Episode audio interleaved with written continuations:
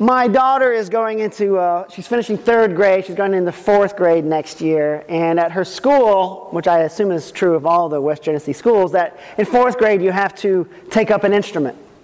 So they had like this whole day where they all tried out for different instruments. And, and she, the, um, she's going to play the flute, I guess. Um, and I think this is really remarkable. I think it's a great commitment on the part of our community schools to include music education in the lives of our children. I think it gives lots of benefits, and it's a nice change from where we came from, where we didn't have the resources for really music education uh, at an early age or for a wide number of people. So I think it's really wonderful. Um, but I compare it to my own growing up, and when I was a kid, where I grew up, um, if you wanted to be in band, which started in middle school, you had to master the flutophone in fourth grade. And, and some of you may know a flutophone is like a recorder. It's like a little, you know, you blow into it kind of thing. And um, let's just say I didn't really master the flutophone. I can play Mary Had a Little Lamb. Mary had a little. And, uh, and I know that I can still play Mary Had a Little Lamb because when Zella brought home her recorder this year, I was able to, to play it out. So I'm, that's the only thing I've ever learned on any instrument. Mary Had a Little Lamb. And so I'm, I'm not really possessed of what you might call great musical talent. I especially am not a particularly good singer, which uh, anyone who stood within five feet of me on Sunday morning can attest. I see already some people rolling their eyes because they know it's true.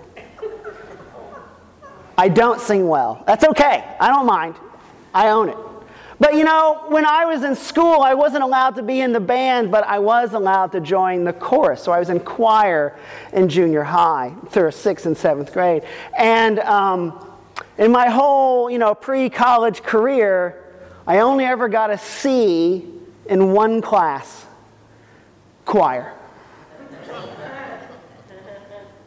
and, and I tell you the honest truth, my mother holds a grudge about that to this day. I mean, this was sometime in the 1970s, and if you ask her about it, you can still see her get angry about it. How can they even grade you in something like choir?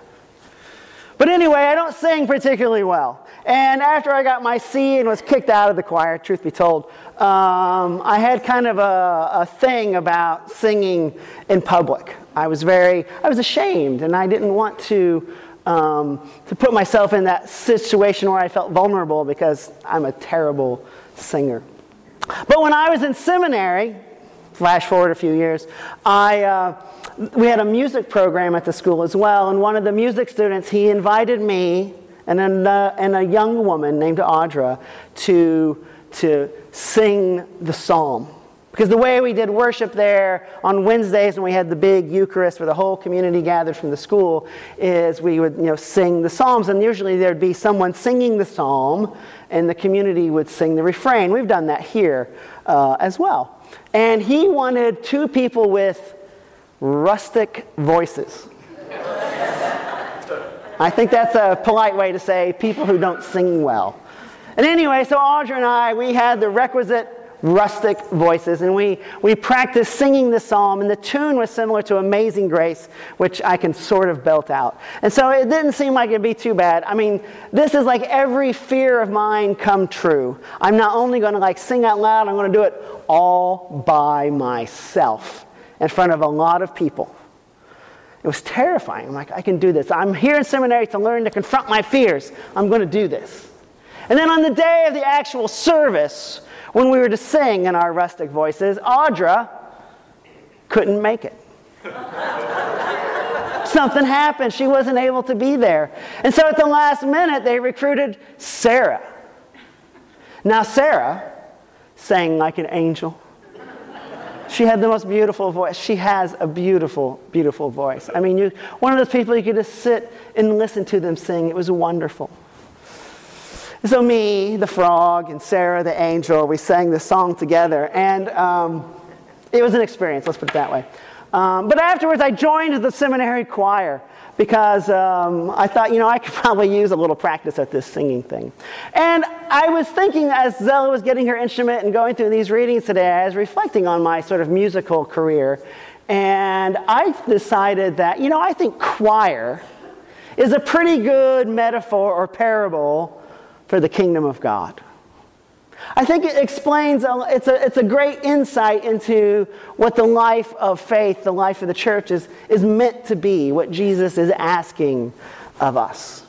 Right? Because when you have a choir, everybody has like a part, right? I don't know the actual, I mean, there's like alto and soprano and tenor and bass, and, and I don't know what you call those divisions other than their individual names. Parts, I guess.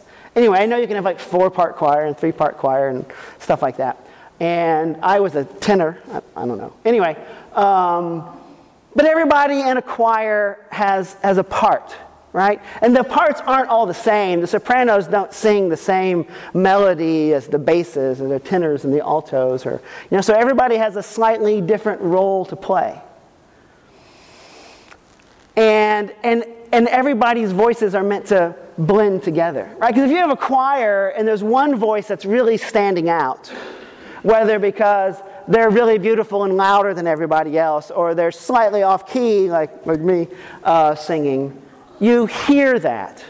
But when the choir works well and everybody's working together and everybody's doing their part, you don't really hear the individual voices, you only hear the beautiful song that the choir is offering to us. And I think that that's how the life of faith is meant to be lived. It's not about being a beautiful soloist.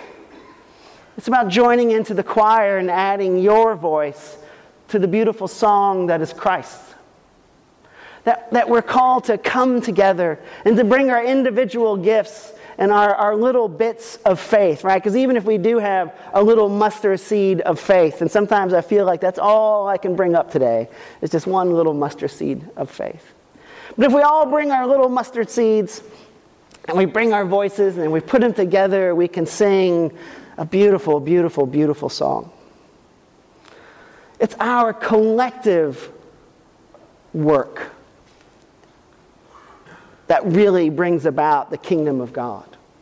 And, and essentially, that's, that's kind of our mission, right, as followers of Jesus. It's not necessarily to be, you know, good people or, or to individually do this or that, but to come together as God's people and together to work on building the kingdom of God. We, we're going to pray for that. We pray for it every Sunday. Some of you probably pray for it every day when we say the Lord's Prayer. You know, Our Father who art in heaven, hallowed be thy name. Thy kingdom come. Thy will be done on earth, on earth as it is in heaven. We pray for the coming of the kingdom.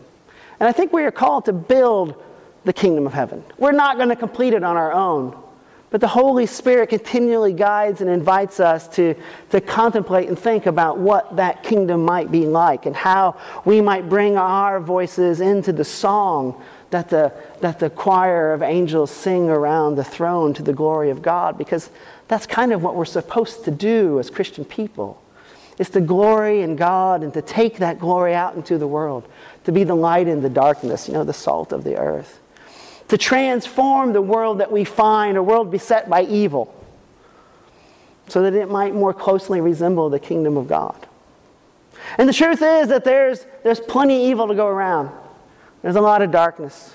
We are in a particular moment when it feels, to me anyway, as though there's a lot of darkness.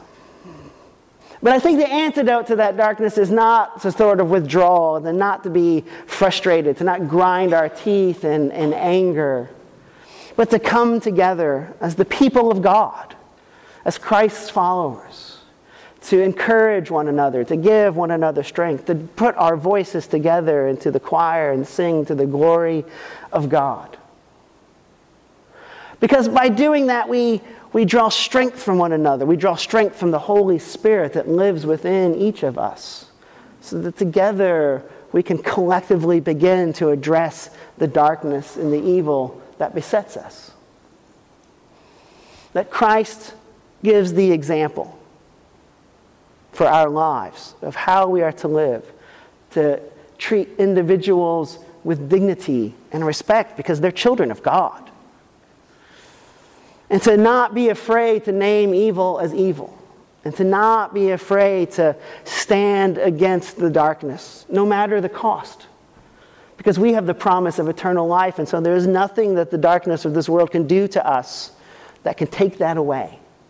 That there is no power no anything that can separate us from the love of God, especially when we stand together, arm in arm, hand in hand, singing the glorious praises of our God. Amen.